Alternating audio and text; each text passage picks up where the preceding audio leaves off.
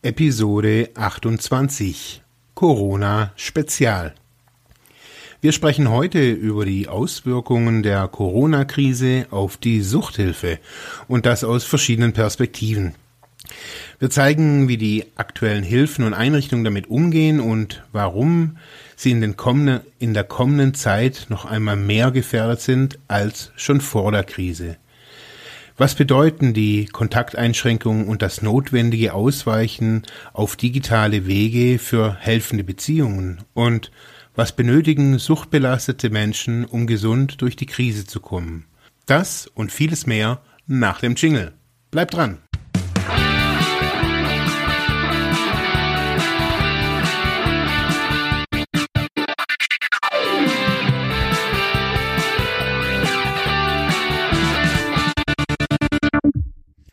Hallo bei Freiheit ohne Druck. Mein Name ist der Kratz und auf der anderen Leitung ist der Mark Hasselbach.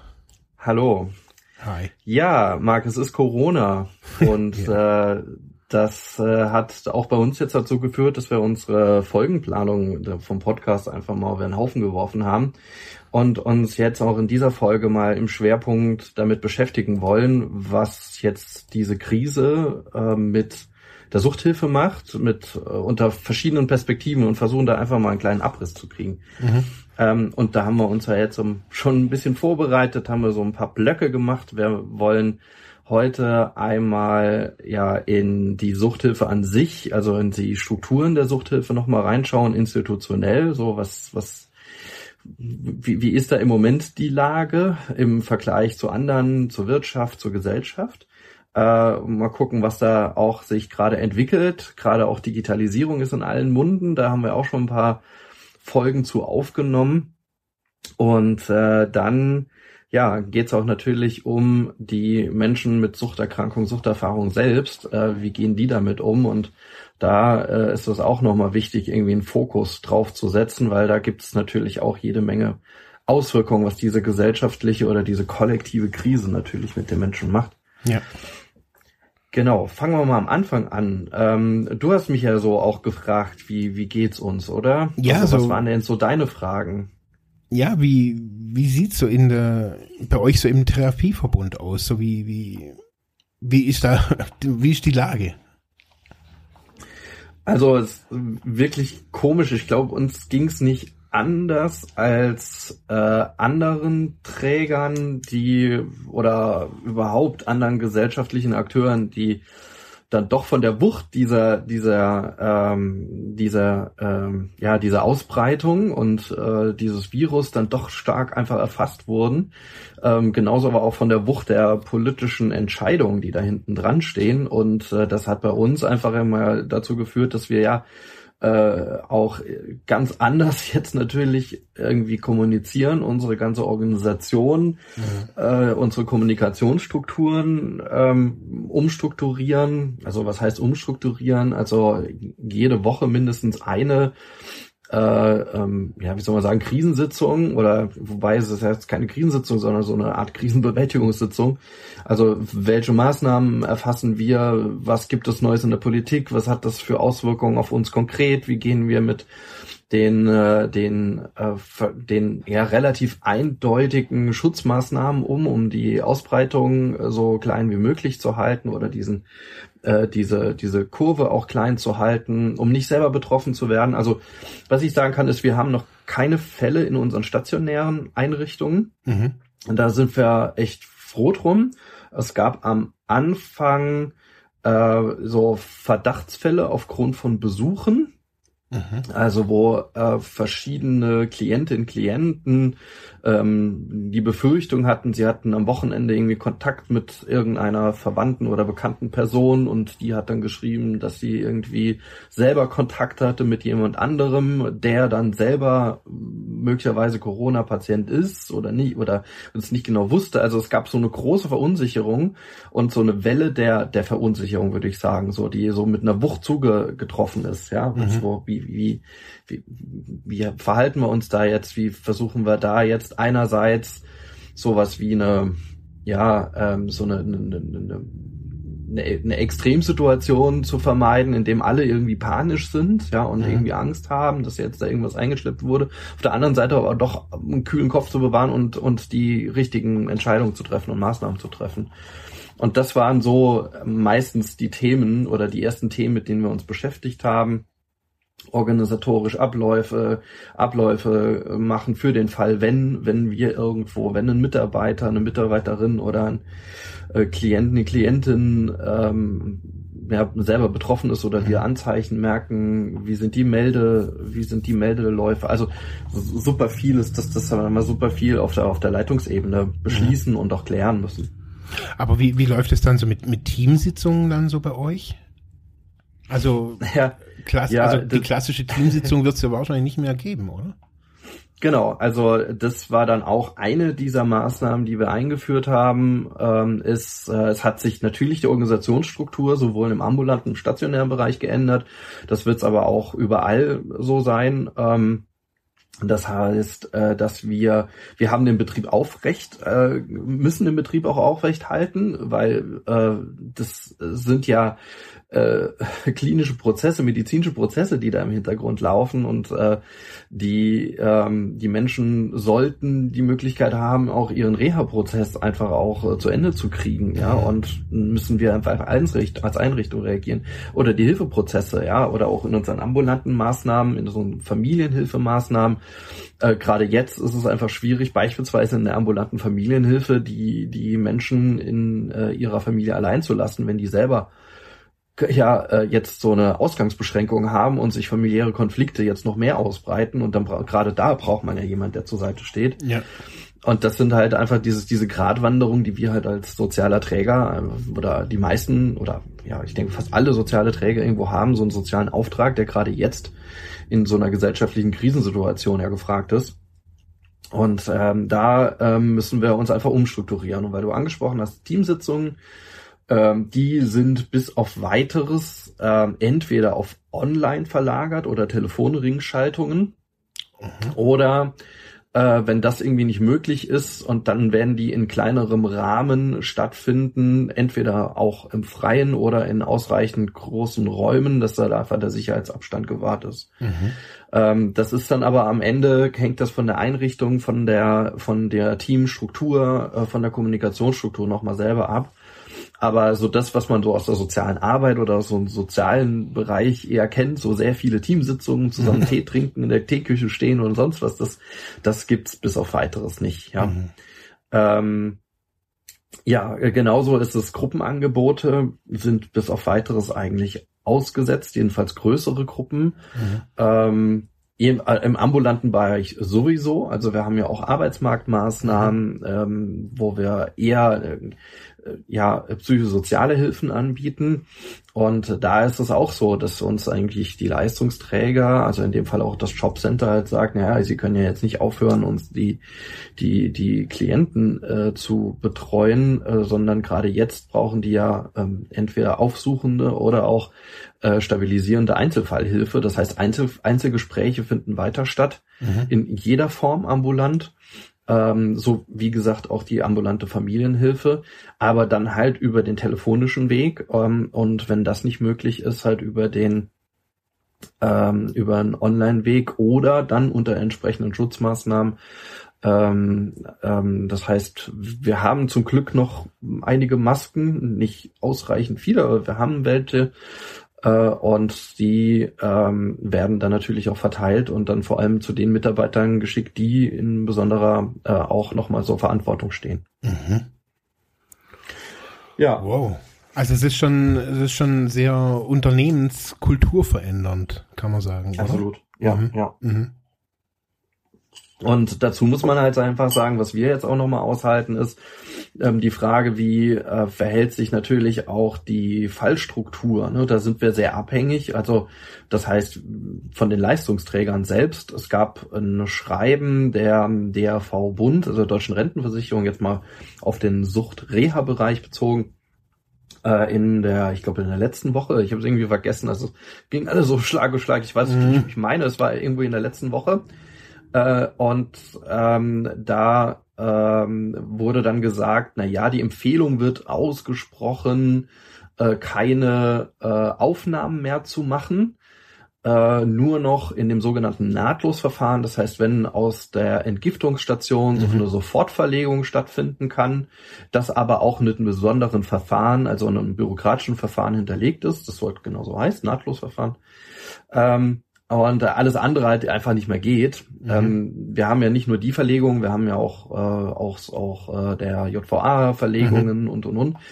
Ähm, Genau, und das wurde dann an vielen Stellen reinterpretiert, als gäbe es jetzt einen Belegungsstopp. Ja, also es gibt einen Belegungsstopp okay. der DAV so, mhm. äh, was natürlich so eine sofort wirtschaftliche Einschränkung auch für den Reha-Bereich bedeutet Klar. hätte, äh, jenseits der ganzen Schicksale, die da mhm. dranhängen. Die, Logisch. Die ja. fallen meistens immer nur mal hinten runter, ne, weil mhm. äh, jemand hat sich lange vorbereitet oder will jetzt irgendwie in Reha gehen oder es hängt eine irgendwie eine Justizverordnung dran, ja, ähm, und äh, die kann dann jetzt nicht umgesetzt werden. Das sind natürlich Einschränkungen und das hat sich jetzt aber zum Glück einfach auch geklärt. Also da, da wurde dann auch nochmal noch mal ein erklärendes Schreiben dazugesetzt und und und und. Aber äh, nichtsdestotrotz ist klar, dass Aufnahmen in den stationären, egal welche stationären Einrichtungen, ich glaube, das betrifft doch nicht nur uns, dass Aufnahmen neben den Mitarbeitern natürlich eine der Hauptgefahrenquellen dafür sind, auch selber äh, als stationäre Einrichtung, also als, als, als kleine Umwelt, ja, die da, ja, es ist ja eine kleine geschützte Umwelt, die da ja. ist, mhm. ähm, selber betroffen zu werden. Und mhm. da tun wir einfach alles, um jetzt wirklich die äh, Patienten und dann natürlich dann damit zusammen die Mitarbeiter oder die Klientinnen, Klienten auch ausreichend zu schützen. Heißt, also Aufnahmen finden nur in einer bestimmten Voraussetzung statt. Besuche, Besuche, Kontakte gibt's nicht, ähm, ähm, Außenkontakte, wie aber auch ähm, Fahrten, Ausgänge. Das ist weitgehend entweder reduziert, also nur auf den Einzelfall bezogen und nur dann, wenn es halt wirklich nicht anders geht, aber ansonsten ist das alles ausgesetzt. Das heißt, ja, so eine Art, ja, kann man sagen, Quarantäne, obwohl es keine Quarantäne jetzt auch ist. Es mhm. ist keine selbst, es ist so eine Art selbst auferlegte natürlich auch Beschränkung im Dienstbetrieb ähm, muss dazu sagen, aber im Verhältnis zur allgemeinen Gesellschaft sind ja die ähm, die Einrichtungen selber damit, wenn die nicht, wenn kein Fall aufgetreten ist, also mhm. gilt auch wiederum für jede stationäre Einrichtung mehr oder weniger geschützt, ja, solange keine Neuaufnahmen kommen, solange die Mitarbeiter sich ausreichend schützen, ne, weil die tragen ja dann von außen was rein. Klar. So, und das sind halt so besondere Voraussetzungen. Aber da entscheiden wir eigentlich auch wieder jede Woche neu, was ist jetzt notwendig, wie äh, gehen, wie verhalten sich die Rehabilitantinnen, Rehabilitanten, die mhm. Klienten, ähm, was ist notwendig. Ähm, aber wir wollen natürlich auch jetzt vermeiden, dass jetzt dadurch irgendwelche Abbrüche passieren. Ähm, ja, und dass auch, äh, ja auch, ähm, auch intern ein entsprechendes Programm einfach geboten werden kann und dass das alle bei Laune bleiben. Ja, mhm. Das ist eine, eine hohe Hürde, ja, weil man, weil einfach auch der Dienstbetrieb umgestellt ist, die Teams möglicherweise auch reduziert sind, dadurch, dass einige dann auch, äh, also wir haben auch einige, ja auch ältere Mitarbeiterinnen und Mitarbeiter, die als Risikopatienten ähm, gelten oder gelten könnten. Andere mhm. auch nicht nur ältere, sondern auch andere könnten ja tatsächlich auch Risiko darstellen, die dann auch äh, entweder im Homeoffice arbeiten Klar. oder eingeschränkt arbeiten. Also es macht einiges, ne? Und da geht dann die Lastenverteilung anders. Ähm, wie gesagt, mehr Einzelgespräche bedeutet ja auch mehr Termine. So, also es ist insgesamt muss man sagen, wächst die Belastung. Mhm. Ja, die, in allen Bereichen. Die Gespräche jetzt also so von von ähm, Therapeut zu ähm, Klientin, Klient ähm, oder Rehabilitantin, Rehabilitant ähm, ist aber noch ganz normal persönlich. Zwar mit Sicherheitsabstand wahrscheinlich, aber halt. Ja, ja, klar. Mhm. Ja, ja. Okay. Ja, ja. Also wir haben weiterhin persönliche Kontakte. Also die mhm. Mitarbeiter gehen auch normal zur Arbeit. Ja äh, wenn, wenn, das, wenn das für sie möglich ist und, äh, und ja, haben ganz normal auch die persönlichen Kontakte.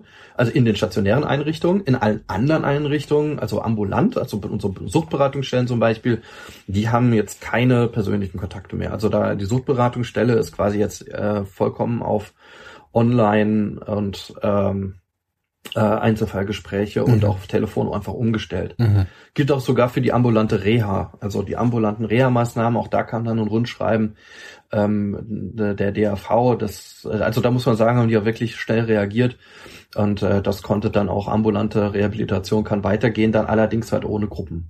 Okay, ja, klar, verständlich, ja. Ja, und so gilt es eigentlich für den gesamten Bereich. Ne? So, mhm. also habe ich auch aus anderen Trägern so gehört. Aber Problem ist wiederum, dass in den Ländern unterschiedliche Bedingungen gelten. Ja, wir mhm. haben dann sogar von Einrichtungs äh, Schließungen gehört, ja, ja, eher aus dem Norden irgendwo. Also äh, es, äh, ja, also es, ich habe das Gefühl, also überall passiert irgendwo was und es kann natürlich in so einer sehr in sehr so, so einer Ausnahmesituation muss man irgendwo gucken, dass man eine gemeinsame Spur findet, mhm. ja. Aber ja, es bleiben einfach diese ganzen Unsicherheiten, nicht zuletzt halt als sozialer Träger, mhm. die ganzen Unsicherheiten, die für die wirtschaftliche oder für das gesamte Überleben des Trägers einfach gelten. Mhm. Ähm, da muss man sagen, ähm, kann ich tatsächlich noch gar nichts sagen. Also ich würde ihm meine Hand nicht ins Feuer für legen, äh, wie die Welt in äh, zwei Monaten aussieht. Klar. Was ich nur jetzt sagen kann, ist, dass wir die Auswirkungen also wir konkret als Suchthilfeträger, äh, nicht direkt spüren. Also jetzt noch nicht. Die, die werden mhm. aber mhm. spürbar in ein paar Wochen und ich kann sagen, warum. Ähm, ein Restaurant äh, muss jetzt schließen oder auf quasi Versand ähm, Liefer Lieferdienst um, umschalten, mhm. ähm, weil einfach das jetzt nicht mehr erlaubt ist. Punkt. Genau. Also von heute auf morgen. Ne? Mhm. So kommen keine Gäste mehr rein. Zuerst dieses Jahr Abstand und dann gar keine Gäste und so weiter mehr. Bei uns ist es jetzt so, ähm, wir, wir machen ja weiter. Das heißt, unsere, unsere Belegung ist ja noch da, wenn jetzt nicht äh, Abbrüche erfolgen. Es sind einige Abbrüche erfolgt, aber äh, wir haben trotzdem noch genug Rehabilitantinnen und Rehabilitanten einfach zu versorgen, die einfach ihre Reha fortsetzen. Nur ist die Frage, wie kommt denn dann jetzt noch mittlerweile jemand her. Ja, also die müssen ja eine Entgiftung machen, also in der Suchtreha beispielsweise, müssen eine Entgiftung vorher gemacht, dann müssen clean sein ähm, dann im Moment am besten über das Nahtlosverfahren kommen. Ähm, und da ist die einfach die Frage, wie sind dann die Zulieferwege? Und gerade letzte Woche habe ich die Meldung bekommen, dass einfach die meisten, ich meine fast alle, also äh, äh, Entgiftungseinrichtungen jetzt in Rheinland-Pfalz zugemacht haben, ja, oder Stationen einfach geschlossen haben. Okay. Das heißt, die große Frage ist, wo kann man jetzt überhaupt noch entgiften? Ja, und das ist natürlich auf der anderen Seite wiederum ein großes Problem, mhm. wenn die Suchtberatungsstellen nicht mehr aufhaben, mhm. äh, nur noch das Ganze irgendwie im Einzel oder wie auch immer unter entsprechendem Abstand die Vermittlung stattfinden kann. Also das ist eine große Unsicherheit. Das mhm. heißt nämlich, das ist ja sehr voraussetzungsvoll ähm, und Klar. auch bürokratisch, um äh, eine, eine Suchtreha zu machen. Und ähm, ich befürchte, dass wir in äh, jetzt noch also werden ja überall wirtschaftliche Hilfen gerade für diejenigen äh, ähm, angeboten, die kleinen Unternehmen sind, Kleinstunternehmen ähm, und diejenigen, die jetzt aufgrund von bestimmten Maßnahmen ihre ganze Einrichtung schließen mussten. Mhm. Also da gibt's ja einige wirklich und die sind jetzt doch aktuell in großer Not. Aber ähm, bei uns wird sich genau dieser gleiche Zustand oder ein ähnlicher Zustand in wenigen Wochen einstellen. Mhm. Also ich vermute in so einem Monat mindestens. Also mhm. das geht jetzt schrittchenweise, weil wir dann schrittweise werden so Verschleppungseffekt immer mal wieder. Genau, richtig. Mhm. Und dann kommen wir in eine längerfristige, in eine längerfristige Schieflage. Ja, mhm. und das, das macht mir im Moment Sorgen. Ja. Und das ist etwas, wo man auch sagen muss, da müsste jetzt, also natürlich jetzt ist Akuthilfe gefragt, mhm. aber bei diesen ganzen Akuthilfen, die im Moment ähm, dort ähm, auch äh, über die Wohlfahrtsverbände verhandelt werden oder unsere Verbände oder auch, auch, den, den FDR auch ähm, mit verhandelt werden, ähm, das gilt klar als erste Hilfsmaßnahme für diejenigen, die jetzt ganz akut irgendwie die Einrichtung ist dicht und nichts geht mehr. Ja, mhm. ähm, ich muss was mit dem Mitarbeiter machen, auch Kurzarbeit. Ne, das sind alles so Modelle aus aus anderen Branchen, die da sicherlich auch auch Sinn machen, wenn jetzt in einem ähm, in einem Automobilwerk irgendwie die ähm, die Fließbänder still, stillstehen. Ja. Mhm.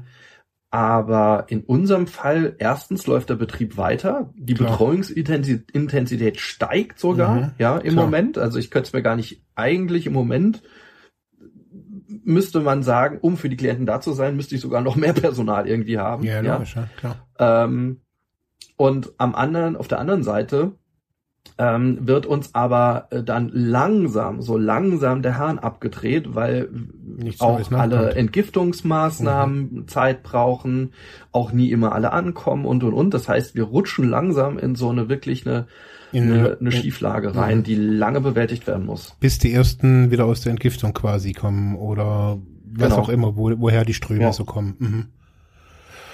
Oh. Und wahrscheinlich wird das dann die Zeit sein, in der wir dann auch ähm, Überbrückungskredite oder genau solche Hilfen, Kurzarbeit etc. dann brauchen. Ne? Also mhm. Also so nachverlagert. Ne? Ja. So erst in einem Monat, aber ich, ich hoffe, es kommt nicht so. Ne? Also mhm. das, das hängt wirklich maßgeblich dran, das will ich einfach deutlich sagen, maßgeblich dran, welche Möglichkeiten es jetzt akut noch gibt, Entgiftung zu machen, die normalen Prozesse, die normalen medizinischen Prozesse weiterhin durchzuführen, Möglichkeiten zu haben, ähm, auch ähm, geschützt äh, zu entgiften und dann auch zu uns zu kommen. Mhm. Und ähm, das hoffe ich einfach, dass diese Dinge, wie auch alle anderen medizinischen Dinge ja in Deutschland einfach auch weitergehen müssen. Ja? Mhm. Ne? Also natürlich solche äh, nicht unbedingt notwendige Operationen, was auch immer, was auch immer das bedeutet, ja, mhm. dass man die einstellt, das, das, halte ich ja für nachvollziehbar. Mhm. Ähm, aber auch bei einer Suchterkrankung geht es um Leben und Tod mhm. möchte ich einfach nochmal deutlich sagen. Und auch dort ist es unbedingt notwendig, dass diese Behandlungen, die so voraussetzungsvoll sind, einfach weitergehen und weiterlaufen. Mhm. Und wenn das jetzt nicht weiterläuft, dann kommen wir in eine Lage, in der auch langfristig Probleme da sein werden, um die Menschen in die Suchtreha zu schicken oder Suchtbehandlung zu schicken, weil die ganzen Kliniken, die sowieso schon unterfinanziert sind, einfach alle wegklappen im mhm. Laufe des Jahres. Dann ist Corona vorbei, mhm. aber hoffentlich vorbei, ja. ja. Aber die Suchtreha ist tot. Ja. Ja. Okay. Und das gilt auch, und auch hier wieder, äh, wir haben den größten Bedarf tatsächlich in der, auch in der Drogenreha, weil das sind meistens die kleinen Kliniken, das sind diejenigen, die am meisten unterfinanziert sind, ähm, das sind die Kliniken, die nicht in privater oder großer Trägerschaft, Träger sind von großen Reha-Trägern, sondern das sind kleine Vereine und äh, kleine GGMBHs, mhm. nämlich wir, und äh, die werden da sicherlich nicht die wirtschaftliche Kraft haben, sich dagegen zu stellen, wenn sie sowieso schon jetzt, also wir müssen ja sagen, wir sind sowieso schon in einer Scheißsituation gewesen. Mhm. Also um das deutlich zu sagen, und ja. jetzt wird's noch mal härter.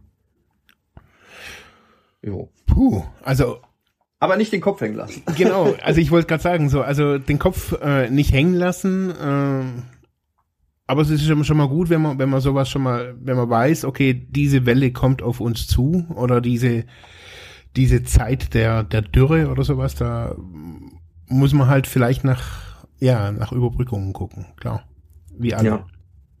Und das ist jetzt der Reha-Bereich, dann geht's dann auch mal weiter. Also das sind nur die Einblicke, in die, die, die, die, die, der Einblick, den ich jetzt im Moment habe, ähm, Agentur für Arbeitmaßnahmen, also die wir ja auch haben, also Arbeitsvermittlungsmaßnahmen, Bildungsmaßnahmen, äh, ist ja eigentlich vollkommen klar, dass im Moment irgendwie keine Bildung stattfindet, also keine vor Ort Bildung, physische mhm. Anwesenheit, sondern das Ganze online umgestellt wird. Mhm. Ähm, und äh, das ist natürlich etwas, was ähm, eigentlich uns zum nächsten Punkt so mehr oder weniger bringt. Mhm. Ist nämlich das, was wir irgendwie letztes Jahr schon ein paar Folgen hatten. äh, und äh, eigentlich jetzt äh, eigentlich Deutschland oder auch ja, Deutschland im Besonderen, weil wir so weit hinter der Digitalisierung her, äh, herstehen, einfach in besonderer Weise äh, erfasst hat. Nämlich die große Frage, wie schaffen wir es, soziale Dienstleistungen, gesundheitsbezogene Dienstleistungen im digitalen Raum anzubieten und durchzuführen. Mhm. Und da, ähm, ja, offenes Feld. wir haben ja letztes Jahr schon diskutiert, ja, aber und du bist ja schon lange da unterwegs, aber, aber wir, wir haben ja immer ständig eigentlich auf den Konferenzen, die wir waren ja. und was weiß ich wo, hieß es ja immer, ja, das ist ja ganz toll, wie mache ich das? Also da geht's ja erstmal um ganz viel, ja, was, was gibt es denn so? Mhm. Und irgendwie dieses, was gibt es denn? Und diese Einführung kommen ja die meisten irgendwie nicht hinaus und sind dann am Ende doch ganz froh, dass sie ihre E-Mails haben. Mhm. Äh, aber äh, im Grunde stellt sich ja viel weiter auch nochmal die Frage der Finanzierung. Auch das hatten wir mhm. ja tatsächlich auch diskutiert, nämlich wie soll ein, ein gemeinnütziger Verein äh, irgendwie äh, jetzt noch äh, Equipment anschaffen? Ähm, was sollen sie dann seine Mitarbeiter schulen? Genau. Ja. Was sende ich ein, wo kriege ich die Info her, so. Mhm. Ähm, und da sollten ja jetzt in diesem Jahr sollten die digitalen Lotsen starten. Das war jetzt so eine so, eine, so ein Projekt, äh, auch ein bundesweites Projekt in der Lo digitale Lotsen der Suchthilfe. Auch das ist jetzt irgendwie so ausgestoppt. Ähm, aber ähm, und jetzt jetzt geht das ohne. Ne? Jetzt mhm. muss es einfach ohne gehen. Klar und äh, und wir haben keine, äh, um unsere unsere Maßnahmen und ähm, Dinge auch offen zu halten und auch anzubieten und für die Leute da zu sein, ähm, müssen wir jetzt einfach Sachen einführen. So. Mhm. Also ich, ich sehe das sehr ähnlich so, dass dass jetzt gerade so die die Themen, über die wir, ich äh, gefühlt schon irgendwie seit zehn Jahren rede, äh, wir jetzt seit seit letztem oder seit vorletztem Jahr ähm, jetzt spruchreif werden und jetzt auch, so sehe so sehe ich, die die Argumente der Bedenkenträger aus der Vergangenheit auf einen Schlag obsolet werden. Also hm. nicht alles. Also natürlich diskutiert man noch über Privatsphäre und und äh, und Schutz von unseren Daten natürlich. Aber so diese typische Frage, brauchen wir das überhaupt? Stellt sich irgendwie seit ein paar Wochen nicht mehr. Ja, genau. Ja, also Die Grundfrage. Diese, ja, ja. dieses, also du wirst vielleicht lachen, aber seit seit zehn Jahren höre ich dieses diese Frage. Also von von Leuten, die mich beauftragt haben, die dann am Ende meiner meiner Workshops dann immer gefragt haben, ja, meinen Sie wirklich, dass wir das echt alles so brauchen?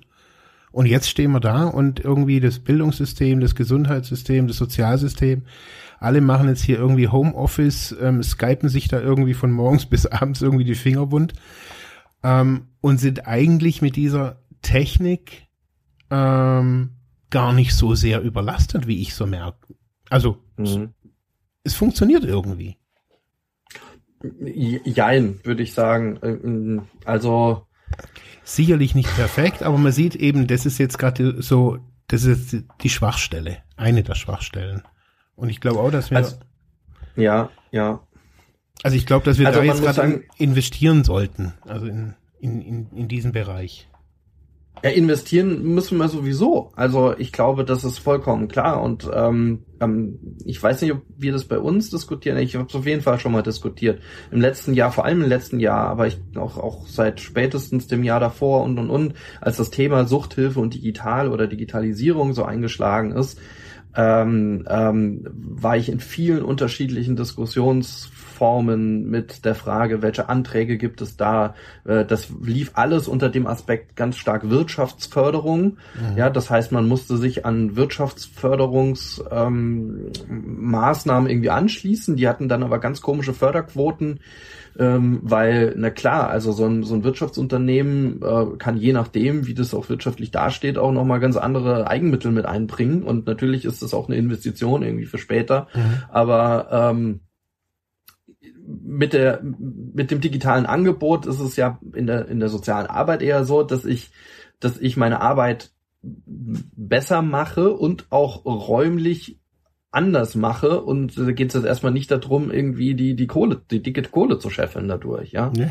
Und äh, und da muss ich einfach sagen, diese die meisten Förderansätze, die da angeboten wurden, nicht alle, aber die meisten, die ich sogar gesehen habe, waren für einfach äh, zwar KMU gedacht, also so ein äh, klein und mittelständisches Unternehmen, aber die waren die der der freien Wirtschaft, ja, und mhm. nicht der Sozialwirtschaft. Das mhm. war einfach nicht angemessen. Das heißt, dann konnte man meistens schon sagen, komm, hört auf, ja. Mhm. Oder jetzt auch dieses Jahr hatte ich den diesen Innovationsfonds der Krankenkassen, da ist auch so ein, wirklich viel Geld im System, aber da ging es darum, dass man eine App irgendwie schon hat oder oder auch ähm, schon entwickelt hat, dass man eine Krankenversicherung hat, die einen mit mhm. äh, mit unterstützt, dass man also das, das ist so voraussetzungsvoll, dass ja. es am Ende dem kleinen Träger, der hier sein, äh, seine Drogenberatungsstelle hat, mhm. äh, einfach nichts nutzt, sondern wenn, dann den großen Reha-Konzern. Genau. Ja?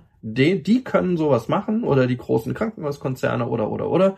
Da wird massiv halt einfach die die Gesundheitswirtschaft, die nicht gemeinnützige Gesundheitswirtschaft einfach gestützt. Und das ist ein massiver Geburtsfehler dieser ganzen Digitalisierungsgeschichte. Mhm. Und schlussendlich auch diese, also finde ich auch diese verkomplizierten Anträge, besonders jetzt auch in dieser Zeit, wo es jetzt eigentlich darum geht, schnell Geld, jetzt sagen wir für so einen kleinen, für eben für so eine kleine Beratungsstelle irgendwie locker zu machen, dass sie sich dann nicht noch auf einen Ausschreibungsprozess und eine Jury und dann kriegen die nach acht Wochen mit, ja, eigentlich wären sie gar nicht die Zielgruppe gewesen. Genau. Also das sind alle, also ich habe jetzt heute habe ich auch wieder so eine Ausschreibung hier vor mir liegen, wo ich auch am überlegen bin, bewerbe ich mich da überhaupt? Da brauche ich zwei Tage, bis ich das geschrieben habe. Mhm. Und dann hoffe ich, bis da irgendwelche Leute irgendwo, also das hört sich zwar erstmal gut an und wir haben ganz viel Geld und wir schütten ganz viel aus, aber schlussendlich sieht's halt nie so aus. Und das macht's jetzt in der Situation, finde ich auch, ja, noch mal schwieriger, besonders für eben solche kleinen Vereine oder Beratungsstellen. Marc, das ist doch, also wenn man es politisch betrachtet, wäre es für mich, ich sage mal in Anführungszeichen, relativ einfach. Die meisten Angebote, ja, die da sind, also die wir im Sozialsystem haben oder in der Sozialwirtschaft haben, sind irgendwie staatlich finanziert oder mhm. ich sag mal teilstaatlich oder was auch Klar. immer, ja. Ähm, äh, und und wenn die Leistungsträger sagen, ja, wir wollen auch gerne, dass ihr digital unterwegs seid, wir unterstützen, dass ihr auch Online-Angebote habt und, und, und, und, und, ja, mein Gott, dann müssen sie es auch finanzieren, ja. Und ja. dann können sie nicht sagen, lieber Träger, entwickel mal was mal und dann machst du uns einen Vorschlag und dann gucken wir mal, was wir da irgendwo noch irgendwie äh, in, in nach verschiedenen Kupferpfennigen in unserem Geld in unserer Geldbörse suchen und gucken, ob die, genau. ob die noch ob wir noch was dazu finanzieren, sondern das sind, das sind, das, das wird ja sehr häufig, vielleicht jetzt endlich mal kapiert, mhm. dass wir im digitalen Raum, dass es soziale Daseinsvorsorge ist. Ganz mhm. Grundpunkt. Klar. Das ist soziale Daseinsvorsorge. Klar. Und Beratung ist soziale Daseinsvorsorge und Gesundheitssystem auch. Mhm. Und, und wenn das digital stattfinden soll, und dann müssen einfach ähm, auch diese Angebote staatlich weiterfinanziert werden. Da muss ich keinen Antrag stellen. Da mhm. müssen die Kommunen, äh, die, die, Länder, der Bund, wer auch immer hier mitfinanziert, die Leistungsträger der Krankenkassen, die, die, ähm, äh, die, die deutschen Rentenversicherer und, und, und, die müssen die Maßnahmen besser ausstatten oder auch die Angebote einfach besser ausstatten und sagen, hier, ihr kriegt folgendes Budget zusätzlich auf euren Tagessatz drauf, auf eure äh, auf eurem Verwendungsnachweise, sonst was, ja, mhm. kriegt ihr einfach folgendes Budget, dass ihr diese Sachen einrichtet und aufrechterhaltet. Genau. Das ist es. Ja. Es ist Infrastruktur. Und, mhm. und, und so wie die Straßen aussehen, so sieht unsere digitale Infrastruktur aus. Und das ja. ist das Problem. Ja. Und hoffentlich sieht es jetzt mal jemand ein. Das Problem ist, dass es jetzt gerade, also man sieht es jetzt halt gerade von den Medien her, sieht man es jetzt in, in die Auswirkungen im Bildungssystem. Also. Ja, genau. Das ist ja desaströs. Gleich in grün. Das gleiche in grün. Ja. Das ist ja desaströs. Also natürlich gibt's da ganz viele motivierte Lehrerinnen und Lehrer, die da gerade ganz viele, ganz viel mit YouTube und, und, und, und Livestream und Pipapo machen. Aber der Durchschnitt und die Masse, also da fragen sich die Eltern, hey, was soll, was sollen wir mit diesem Jahr, mit diesem Schuljahr jetzt schlussendlich machen? Die Lehrer blicken's nicht. Ja. waren nie, ja, waren nie vorbereitet, stehen jetzt da, tüfteln sich da irgendwas aus der Hüfte und, und, und laden die ganze Verantwortung auf die Schüler ab. Und sagen, ja, hier, das Bonbon dahinter ist, es wird nicht benotet. Und mhm. wo ich denke, ey, also, das ist ja genau das Gleiche wie, wie wenn ihr jetzt, oder wenn die, die Suchthilfe jetzt sagen würde, es gibt jetzt halt nur, gibt jetzt halt keine Beratung mehr. Aber herzlichen Glückwunsch, dass ihr ein Dach über dem Kopf habt.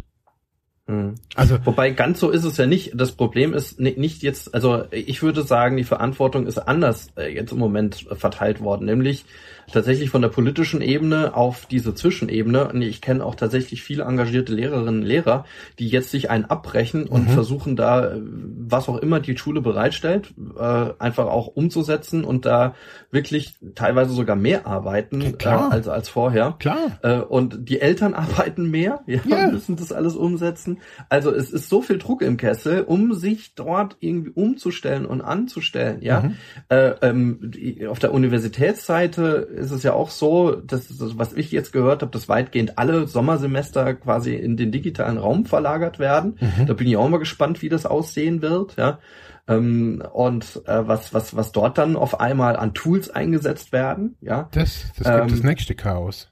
Ja, absolut, weil jede Uni irgendwie sich selber was zusammensucht. Äh, ich, ich weiß es nur von, von den Unis, wo ich so bisher gearbeitet habe. Ein Moodle gibt's irgendwie immer. Ja, das ist auch das, was man immer wieder findet. Aber wer hat das schon jemals in seinem Volk vollkommen genutzt? Ja, ja also so, aber, was da angeboten wird. Weißt du, eine ganz einfache Geschichte. Jetzt, also, natürlich, das gibt ein Chaos, aber es fängt schon bei dem Sinn, bei, bei dem, bei einer Geschichte an. Es wird nicht genügend Speicherplatz für all diese ganzen Leute geben. Also. Meinst du? Das weiß ich. Also, der Moodle-Server ist am ersten Tag abgebrochen, als alle Schulen auf einmal Moodle installieren wollten. Jetzt hat, ja, jetzt, jetzt haben sich dann alle Moodle installiert. Jetzt muss man aber auch bedenken, dass es bei so einer Schulgröße nachher Lizenzkosten also dann ist Moodle nicht mehr kostenlos. Mhm. Wenn ich jetzt Lernfilme produziere, wo hoste ich die dann? Kann ich die bei 1 und 1? Hat 1 und 1 so große Server? Wo mache ich die dann hoch? Kann ich die bei YouTube mhm. hochladen? Und und und also das ist das nee, ich muss die ja auch schneiden ne? Also das muss ja auch alles da sein. Das heißt dieses ganze technisch die die yeah, ganze technische ist, Kenntnis davon und so ein Lernvideo ist ja nicht einfach mal oh ich nehme mich jetzt mal auf und so hallo da Leute klickt mal da oben. Ja, also ich so, kann nur sagen was ich aus meinem Umfeld gerade für für Horrorszenarien was Lehrer PDFs für also wirklich Hor wirklich Horror. Also ich schwör's dir wenn es mein Kind wäre ich würde ich würde Amok laufen. Ich würde sagen hey mach dein Käse hier alleine also das, das, das ist, also lieber mache ich nichts. Und dann ist es noch besser wie das, was zurzeit manchmal kommt. Und okay, da, Marc, aber wir dürfen uns nicht anstecken lassen. Nein, nein, nein, nein, nein, nein, nein. nein das seh, ich sehe nur, dass, dass wir uns genau dann, also darauf vorbereiten müssen. Und schlussendlich, ähm, ja, müssen wir jetzt nicht panisch reagieren, sondern besonnen. Also ja. ich finde, ich finde ja auch so eine, so, so eine Ansage mal eben, wir brauchen da verkürzte Finanzierungsmöglichkeiten. Ja, absolut. Also auf jeden Fall. Besonders in der jetzigen Situation, das muss jetzt nicht irgendwie mit der Gießkanne ausgeschüttet werden, aber dass man eben kein so ein, so ein, so ein, so ein Prozess da jetzt und, und eine Jury und was weiß ich was durchläuft, sondern sagt, hey, mhm. es gibt jetzt mal eine, eine unmittelbare Förderung, damit das Ding, die ganze Digitalisierung am, am Laufen gehalten wird für x 10.000 Euro oder was weiß ich was. Ja, ja. Damit mal was passiert. Genau, man müsste einfach ins, ins, in, in die Diskussion gehen, in die Konzepte gehen. Man muss das natürlich auf die entsprechende soziale Dienstleistung auch nochmal anschauen, abstimmen. Mhm. Äh, und man muss halt schauen, auf was ist der Auftrag dahinter. Also, wobei man das, glaube ich, schon in verschiedene Sparten einfach einteilen kann. Also geht es beispielsweise um genau Lernen, mhm. Lernumgebungen und äh, muss ich Lernmaterialien bereitstellen, muss ich irgendwie was erläutern, muss ich Lernvideos drehen, also muss ich quasi sowas wie ähm, so, so eine, so eine Online-Lernumgebung mhm. aufstellen. Ja, und das gilt ja dann tatsächlich für die meisten Bildungsträger oder auch äh, die meisten, ja, so Arbeitsmarktmaßnahmen oder was auch immer, überall, wo gecoacht und qualifiziert wird. Mhm. Ähm, und halt ge gelehrt wird, also inklusive Schulen und berufliche Bildung.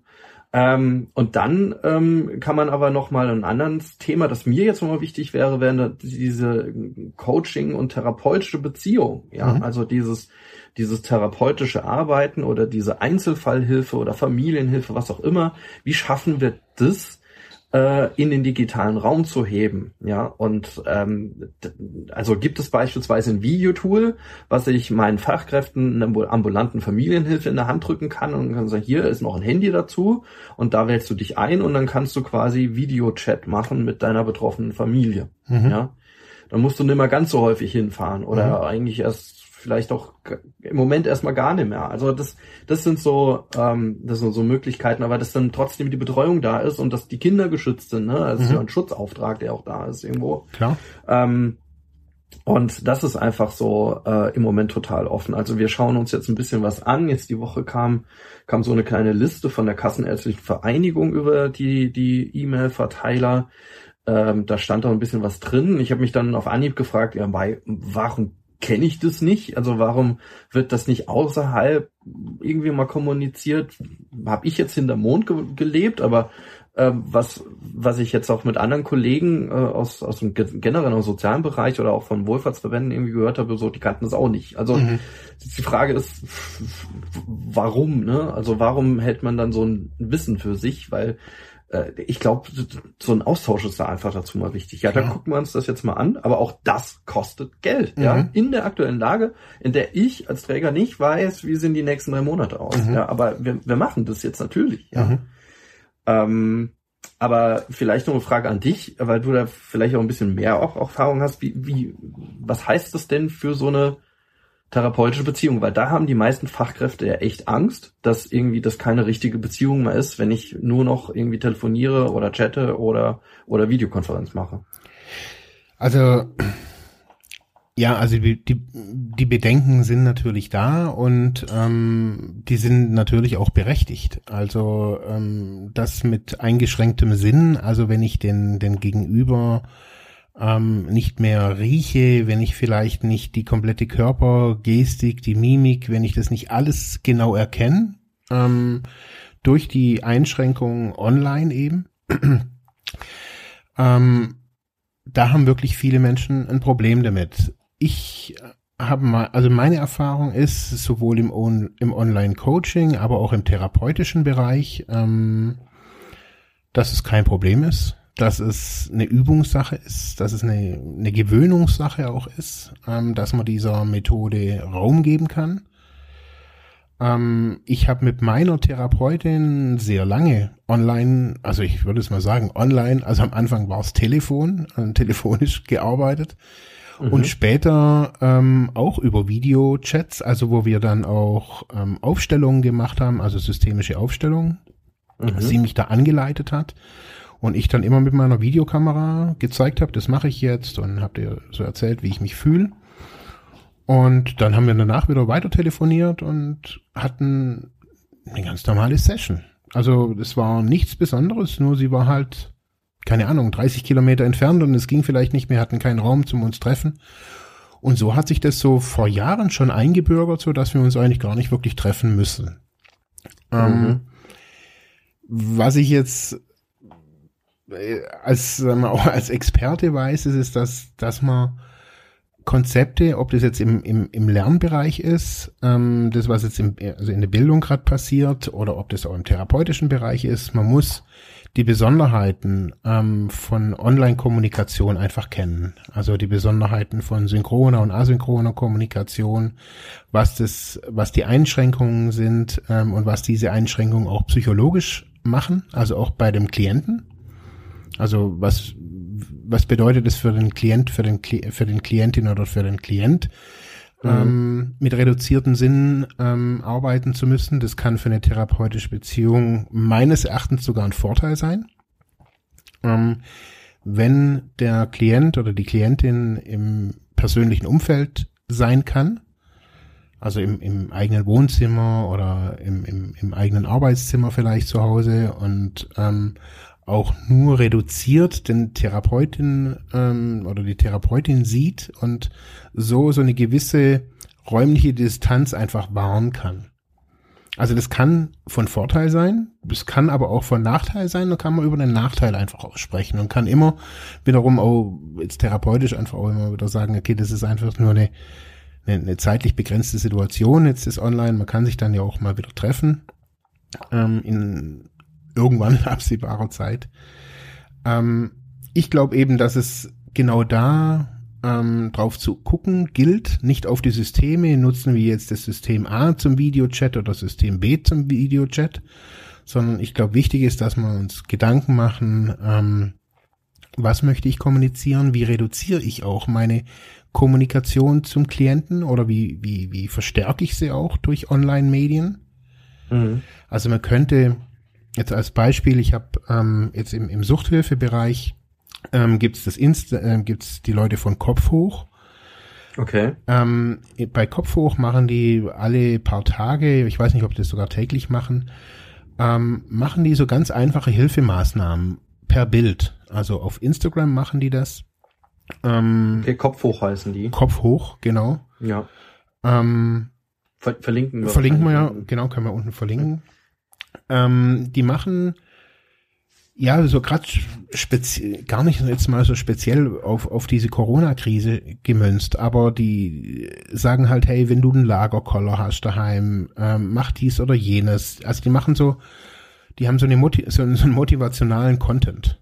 Also die Mhm. motivieren die Leute durch ihren Content und bringen die Leute, wenn sie, die, die wissen, okay, die sitzen jetzt daheim, die sind suchtkrank, die kriegen Suchtdruck und, und, und, und, und. Und so bringen die jeden Tag so ganz lockeren Content, dass man weiß, hey, buh, die denken an einen. Und wenn man das weiß, als Therapeut, ähm, als Therapeutin, dann kann man quasi, wenn man weiß, was die Leute brauchen, dann kann man vielleicht, keine Ahnung, eine Traumreise auf, auf seinem Handy aufsprechen und seinem Klienten per, per als MP3 schicken. Mhm. Mhm. Man kann ähm, eine Visualisierungsübung von einer grünen Sommerabendwiese äh, aufsprechen und kann das mit, keine Ahnung, mit einem schönen, mit, mit einem schönen Sonnenuntergang Video aus dem eigenen Garten unterlegen. Kann Mhm. es an, an, den, an den Klient schicken. Und es sind so die Möglichkeiten jetzt mal weg von der 1 zu 1 Geschichte, brauchen wir gleich Video, brauchen wir, sondern so, das sind so die Möglichkeiten, wo ich gerade sehe, wo, wo glaube ich so die, ja, wo wir auch bedenken müssen, wo, dass wir, wie möchten wir mit unseren Klientinnen sprechen, wie möchten wir mit unseren Klienten kommunizieren? Und ja, was für Besonderheiten gibt es in diesen, in diesen Tagen der Online-Kommunikation in unserem Kontext? Ich glaube, ich glaub, genau in dem Punkt müssen wir erstmal noch mal ein bisschen rein, ähm, um, um auch am Ende über, über Möglichkeiten irgendwie sprechen zu können, weil da würde ich nämlich schon gleich einhaken. Also im Grunde gilt es ja aber auch für, für so Selbsthilfegruppen oder irgendwelche Kontexten, in denen einfach äh, Menschen mit, mit äh, Suchterfahrung und Suchterkrankung einfach sind. Mhm. Ähm, und die Frage ist, wie, wie geht es denen? Wie, was, was brauchen diese Menschen im Moment und deren soziales Umfeld und deren Familie? Und wie kann ich das über äh, in der Zeit der Kontaktsperre oder Kontaktreduktion auch ähm, irgendwie aufrechtzuerhalten und äh, dann mit auch so eine Art ja auch Helferbeziehung oder helfende Beziehung auf, aufrecht, aufrechtzuerhalten. Mhm. Ähm, und da würde ich aber noch mal einwerfen, ähm, es muss ja auch, auch auf der Gegenseite, also auf der Klientinnenseite, ein das technische Equipment irgendwo da sein. Das heißt, es braucht normalerweise dann auch eine Internetverbindung, wenigstens über über Handy, Mhm. ja, oder am besten halt über über irgendwie LAN oder WLAN oder wie auch immer. Äh, und es braucht aber auch ein, eine Umgebung, in der dann auch was geschickt werden kann. Also ist nämlich die Frage, wo lade ich denn dieses Video hoch? Äh, wo ähm, lade ich diese Sprachdatei hoch? Über was verschicke ich das? Mhm. Über E-Mail oder über WhatsApp oder so? Wobei ich gleich einhaken soll, über WhatsApp sollte es eigentlich nicht gehen. Ja, Mhm. das ist eigentlich irgendwie allen klar, ne? Wo- wo- Wobei, und das dann wieder die, das Einhaken irgendwie auch unserer Fachkräfte, die sagen, ja, aber WhatsApp können, kann jeder, ne? Genau. So können, können die alle, haben sie alle drauf, Mhm. so. Und darüber kann ich die sofort anschreiben. Sagt, ja, aber das geht halt einfach nicht. Und das ist immer so der, der Punkt, wo ich dann gerne einhake und sage, naja, aber ich, das ist eine, eine sehr, ähm, ähm, eine, eine, eine sehr intime Beziehung, Mhm. die da ist und die über Gesundheitsthemen, medizinische Themen halt geht und Mhm. gerade über WhatsApp weiß man nicht, wo diese diese Kommunikation über mein persönliches Thema gespeichert wird, Mhm. vor allem langfristig gespeichert und immer gespeichert sein wird, Mhm. auch wenn es am Ende nur den Effekt hat, dass ich auf einmal auf Facebook irgendwelche ja gesundheitsbezogene Werbung geschickt kriege. Ja, Mhm. aber nichtsdestotrotz ist mit meinem Profil, meinem Namen, meiner Nummer und so weiter verbunden, dass ich gesundheitsbezogen kommuniziere, ja, und ein Ja. Problem habe. Und das ist, das ist ein Punkt, den sollte man auch in diesen Zeiten irgendwie auch nicht vergessen. Auf jeden Fall. Und da, da, da ist einfach die Frage, was, was gibt es da, ne? Also ich würde sagen, äh, warte, kannst du ja noch mal was sagen, aber die, die, die, die eine Hauptkommunikationsader ist nun mal das Mobiltelefon. Definitiv. Ich denke, da hat jeder irgendwie eins. Definitiv. Auch wenn es nur ein etwas günstiges und vor allem nicht nur ein Mobiltelefon, sondern halt ein, ein Smartphone, also Ja. mit entsprechenden Anwendungsmöglichkeiten. Und die, Und die, sind, darüber- die, die sind ja auch, sag mal, wenn man, wenn man die, die Verteilung in Deutschland anguckt, äh, es ist jetzt nicht flächendeckend, aber im, im überwiegenden Teil ist es flächendeckend. Und als Beispiel, ähm, ich komme ja gerade aus den USA Ähm, in Florida haben die jetzt gerade Schülerinnen und Schüler, denen genau dieses Problem widerfahren ist, die zum Beispiel für ihr für ihre Online-Schul ähm, äh, Schule jetzt kein Laptop haben oder kein Smartphone, die kriegen jetzt vom ähm, von der Gemeinde und von vom Landkreis Laptop und Smartphone gestellt. Mhm. Also es stand da noch, im, es war gerade ein Tag, bevor wir abgeflogen sind, haben wir gedacht, hey, das ist ja auch eine, eine, tolle Maßnahme. Also zu sagen, hey, ähm, die, kind, die Kinder haben das nicht, die konnten das dann ähm, an, in der Gemeindeverwaltung abholen. Frisch verpackte Laptops, frisch verpackte Smartphones und somit war quasi die, die Kommunikation von Schule zu Familie gewährleistet. Aber dann, dann nehmen die das mit und dann packen sie es aus und dann müssen sie es irgendwie anschalten und die müssen die App installieren oder müssen sonst irgendwie. Nee, also so wie ich gelesen habe, war alles vorinstalliert. Ja, das ist natürlich dann eine Sache. Also es muss natürlich auch irgendwie eine Anweisung dabei sein. Klar, also muss klar. Auch irgendwie, und das ist dann der zweite Teil. Ich muss auch den, ich muss den, es den bedienen Klienten. Genau, ich muss den Klienten, den Klienten erklären, was sie da tun. Und, Mhm. und ähm, einige MitarbeiterInnen äh, in der sozialen Arbeit haben ja selber ihre Probleme. Klar.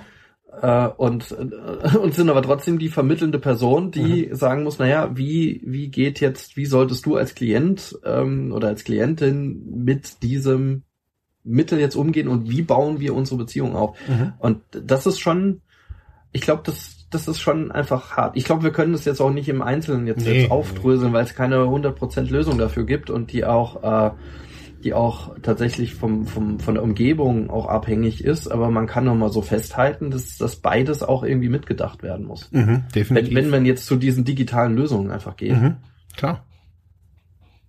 Und ähm, aber das würde mich interessieren, also wenn, wenn ihr da draußen jetzt zuhört, ähm, äh, was, was habt ihr jetzt da für Erfahrungen gerade gemacht? Ähm, habt ihr, wenn ihr in der Beratung seid, ähm, oder generell auch ähm, verschiedene Institutionen angebunden seid, vielleicht auch über eure Kinder an der Schule.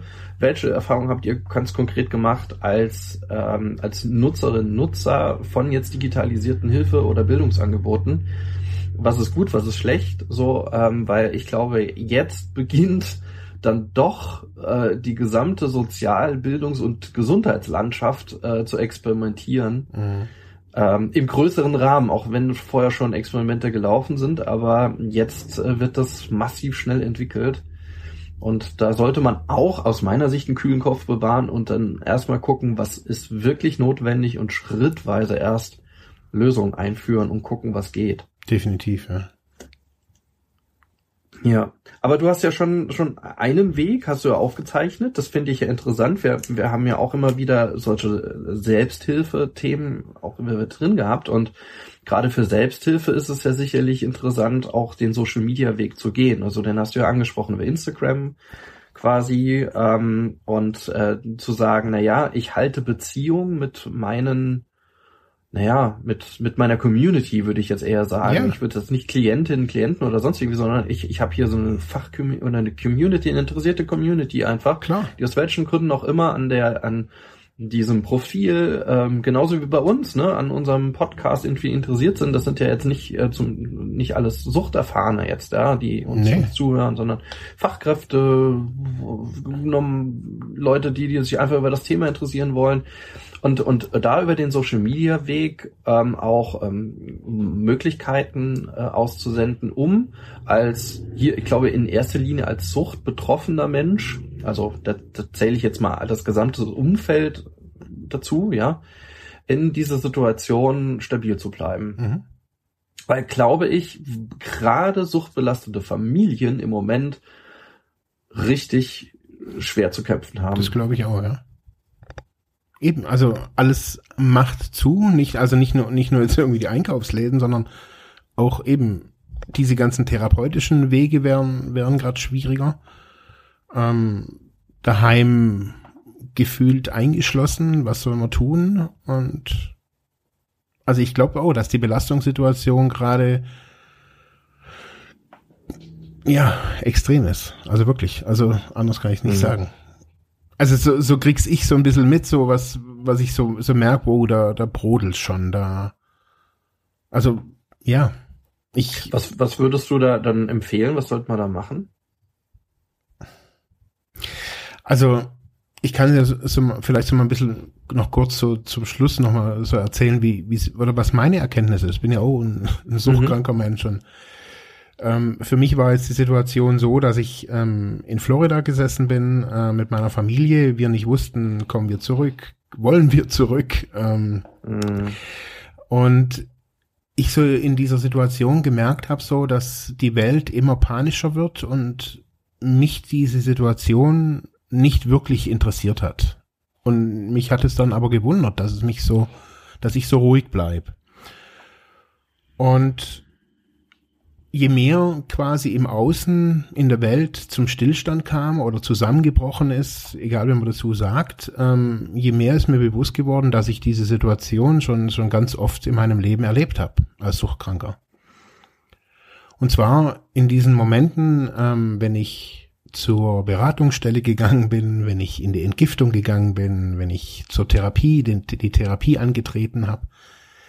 Immer dann bricht das alte Leben zusammen. Immer dann gestehe mhm. ich mir ein, ich bin jetzt suchtkrank oder ich hab's, ich hab versagt oder was auch immer. Und wenn ich auf die Entgiftung komme, dann, dann bin ich eine Woche, zwei, drei, vier Wochen in dieser Station und dann gibt's wenig Kontakt nach außen. Dann darf ich vielleicht, habe ich auch eine Ausgangssperre, ich darf auf jeden Fall nichts trinken, nichts konsumieren. Ich darf nur in deren Betten pennen und lauter so Zeugs. Also so, da mhm. schränken sich auch ganz viele Freiheitsrechte auf einmal ein. Ähm, auch in der Therapie, ähm, die Dinge, die man da manchmal so hört, diese Feedbacks, die man so hört, die sind manchmal auch grenzüberschreitend, wenn man denkt, hey, boah, das, das hat mir ja noch niemand gesagt.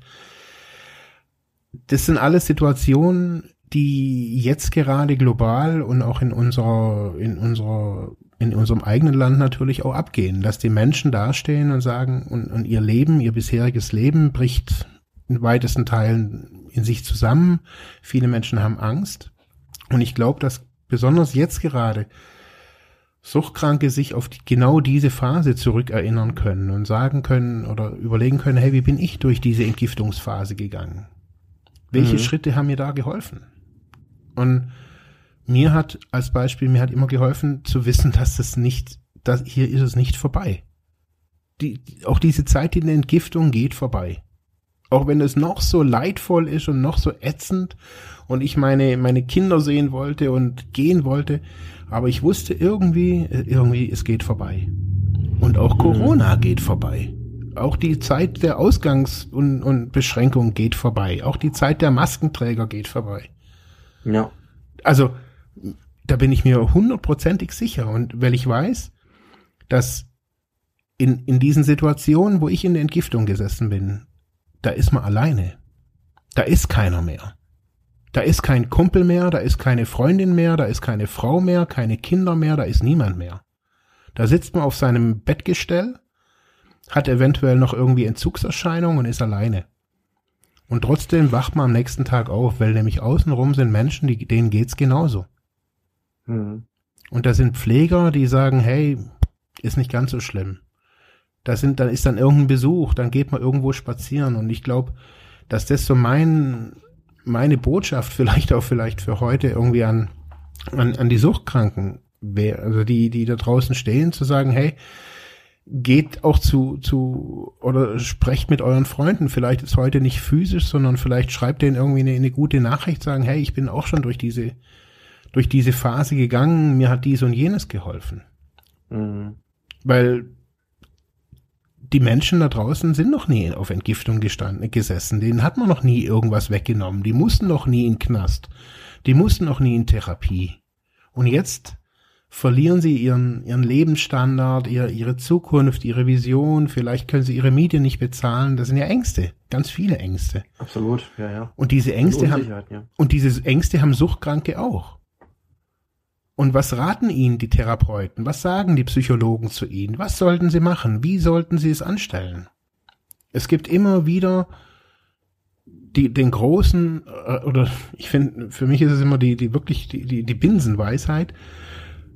Schritt für Schritt. Schritt für Schritt geht diese Krise, die, die, die Corona-Krise zu Ende.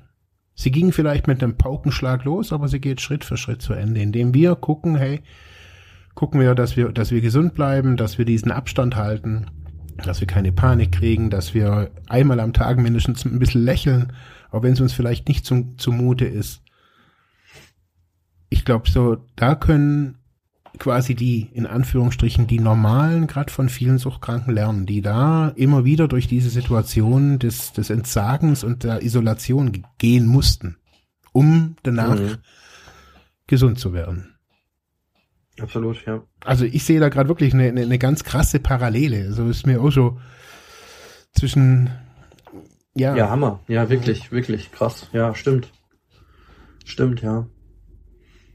Aber hm, ich glaube, vielen, ähm, ja, also glaube ich, geht so, dass sie, vor allem wenn sie irgendwie alleine wohnen oder auch wenn man in der Familie ist, die irgendwie die ganze Zeit um einen rum ist, ähm, dass sie äh, dauer oder nicht dauerhaft, aber immer mal wieder so häppchenweise solche Momente und auch Inseln irgendwie bekommen, wo sie reflektieren, entspannen, ja, wo man einfach so wieder ein bisschen Kraft tanken kann, um, mhm. um einfach weiterzumachen und das auch wirklich durchzuhalten bis zum Ende. Also klar, klar kann man auf der einen Seite ja sagen, ja, ähm, geht irgendwie vorbei und lassen uns mal zusammen vorstellen, wie sieht es denn dabei dann später aus. Dann wäre das ja schon eine konkrete Maßnahme. Also es muss muss schon ähm, schon noch was kommen nach dem Satz, es geht irgendwie vorbei. Mhm. Oder? Die, ja, aber ich glaube so, da, also ich glaube erstmal ist so die, die Gewissheit, also ich glaube, wenn man so, wenn man sich so fühlt, also so, ich glaube, ich muss erstmal wissen, okay, es geht wirklich vorbei. Also ich sag mir auch bei manchen Besprechungen, die ich habe, also denke ich mir, oh, oh, oh heute wird's 18 Uhr. Mhm. Ja, und es ist im Kleinen genauso wie im Großen. Und ich weiß zwar nicht, was nach 18 Uhr kommt, aber ich weiß, es wird 18 Uhr. Mhm. Und danach ist die Besprechung vorbei. Und so kann, weiß ich auch, okay, es wird 2021 und dann ist auch die Corona-Epidemie vielleicht vorbei und 22 oder, ja. oder 23 oder 25. Irgendwann wird sie vorbei sein. Ganz einfach. Mhm. Also, das ist ein, fast eine mathematische Gewissheit, dass es irgendwann so viele Menschen gibt, die da irgendwie immun sind oder dass ein, ein, ja, das ein Heil eben. Aber wenn ich das aber weiß, das ist, ja, aber die Unsicherheit ist ja auf ganz, ganz vielen Ebenen. Also die ist ja nicht nur da, dass die Epidemie vorbei ist, sondern auch was, was hat das jetzt soziale für, für soziale Verfolgen, wirtschaftliche Folgen und und die Ängste sind einfach groß und die sind einfach da und genau. ähm, jetzt so, wenn wenn man jetzt, ich meine, das das das ist ja so ein bisschen äh, vielleicht ein bisschen weit ausgeholt, aber dass das, was man ja im Moment sieht, wird, dass so, so schönes Wetter ist und äh, dass äh, Menschen eigentlich fast jeden Mittag äh, tatsächlich draußen sind, auch wenn sie Abstand halten oder auch ihren Haushalt unterwegs sind. Aber die Leute sind irgendwie draußen, um irgendwie eine Möglichkeit zu finden, da damit umzugehen. Ne? Ja, klar. Auch, auch wenn jetzt ja, Frühling ist, ist, und die meisten irgendwie im, auch, auch ohne Corona rausgegangen wären, glaube ich, im Moment ist es doch so und das war ja das Problem so nach den ersten Wochenenden, weswegen es die Ausgangsbeschränkungen gibt, ähm, dass, dass so viele Leute einfach dann draußen rumlaufen, um so irgendwie eine Möglichkeit zu finden, mhm. mit dem ganzen Zeugs irgendwie umzugehen. Ich glaube, dass es, also ich glaube natürlich, dass es in Städten immer wieder pro problematisch ist. Also jetzt bei mir hier, also auf dem Land, ganz ehrlich, also ich sehe hier auch Leute durch die Gegend laufen, aber das ist, hier verteilt sich's einfach. Und mhm. ich glaube, so muss man das auch sehen. Also, dass ich, wo wir jetzt in, in den USA waren, war mir klar, ich bin nicht in New York. Ich bin mhm. nicht in einer 10 Millionen Stadt. Ich bin in ja. einem, in einem Kaff mit, keine Ahnung, das waren vielleicht 300 Einwohner oder sowas. Ja, ja okay. da war, da war nichts. Und da hatte ich auch keine Angst, dass ich, also weil die einzigen Älteren jetzt in meinem Umfeld waren meine Nachbarn und die waren ein bisschen älter als ich. Also da waren keine 80-Jährigen, die ich hätte anstecken können. Ich hatte eh mhm. zu keinen Menschen Kontakt und wenn ich das alles weiß, okay, ich habe gar keinen Kontakt zu irgendwem, dann brauche ich jetzt auch nicht hier irgendwie mit Mundschutz auf der Veranda sitzen. Mhm. Und so reduzieren aber, sich aber meine Marc, Ängste. Dann, ja, dann lass uns doch mal vielleicht jetzt, weil wir sowieso irgendwie die nächste Folgenplanung über den Haufen geworfen haben, dann lass uns doch äh, genau das jetzt auch nochmal machen. Das wäre jetzt so mein, mein spontan Vorschlag irgendwie, ähm, dass wir jetzt in den, dass wir, wir in nächsten Podcast folgen, dass wir die in kürzerem Abstand machen. Das gibt's ja auch bei ein paar anderen Podcasts, aber hier vielleicht auch mit diesem Fokus für ähm, betroffene, suchtkranke Familien, was auch immer, dass wir hier äh, also es müssen ja nicht nur suchtkranke Familien, sondern besonders irgendwie problembelastete Familien, um irgendwie mhm. da Wege zu finden, da irgendwie rauszukommen, so, so ein paar Häppchen, äh, um ähm, ja, um, um ja, einfach einfach ein Vehikel zu finden, um mit der Situation irgendwie umzugehen. Ja klar, gerne, gerne. Sofort. Dann, dann hätte ich aber die Frage so raus in die Community. Das müssen wir dann, ähm, müssen wir dann auch über die verschiedenen Kanäle steuern. Also hier ähm, an euch auch nochmal. Es gibt uns auf der Facebook-Seite Freiheit ohne Druck. Ähm, aber es gibt uns auch unter dem Kanal Freiheit ohne Druck auf Instagram. Äh, und dann natürlich auf unserer Homepage äh, freiheit ohne Druck.de. Ähm, da, da werden wir dann so eine offene Frage stellen. Ähm, was, was wollt ihr denn gerne hören oder was würde euch denn helfen? Also wie könnten wir euch denn helfen? Was, was habt ihr vielleicht kennengelernt? Ähm, weil, ja, wie, wie, ähm, ja, was können wir da am besten für euch tun, wenn wir jetzt hier ähm, uns am Podcast jetzt für die nächsten Wochen noch ein kleines bisschen umstellen?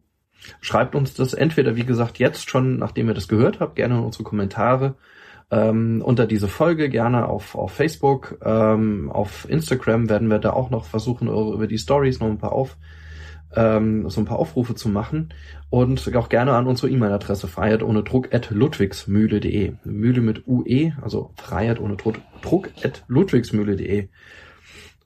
Oder Marc? Ja. Tipptopp, wunderbar hoff, hoffen wir, dass wir da vielleicht, äh, dass wir da ein paar Zuschriften kriegen. Ja. Ansonsten ähm, ähm, bauen wir da mal ein bisschen was zusammen mhm. und gucken, wie wir gemeinsam zu uns zusammen durch diese Krise kommen und halten euch da auf dem Laufenden. Ja, super. So, Marc, dann für heute war's das. Dankeschön. Dankeschön an dich auch äh, und äh, Dankeschön an euch da draußen fürs Zuhören und ja, schaltet wieder rein, wenn wir dann das nächste Mal auf der Sendung sind. Und gebt uns zahlreiche Kommentare, wenn ihr mögt. Bleibt gesund, ja, und ja, schaltet wieder rein. Bis denn. Bis denn. Ciao. Tschüss.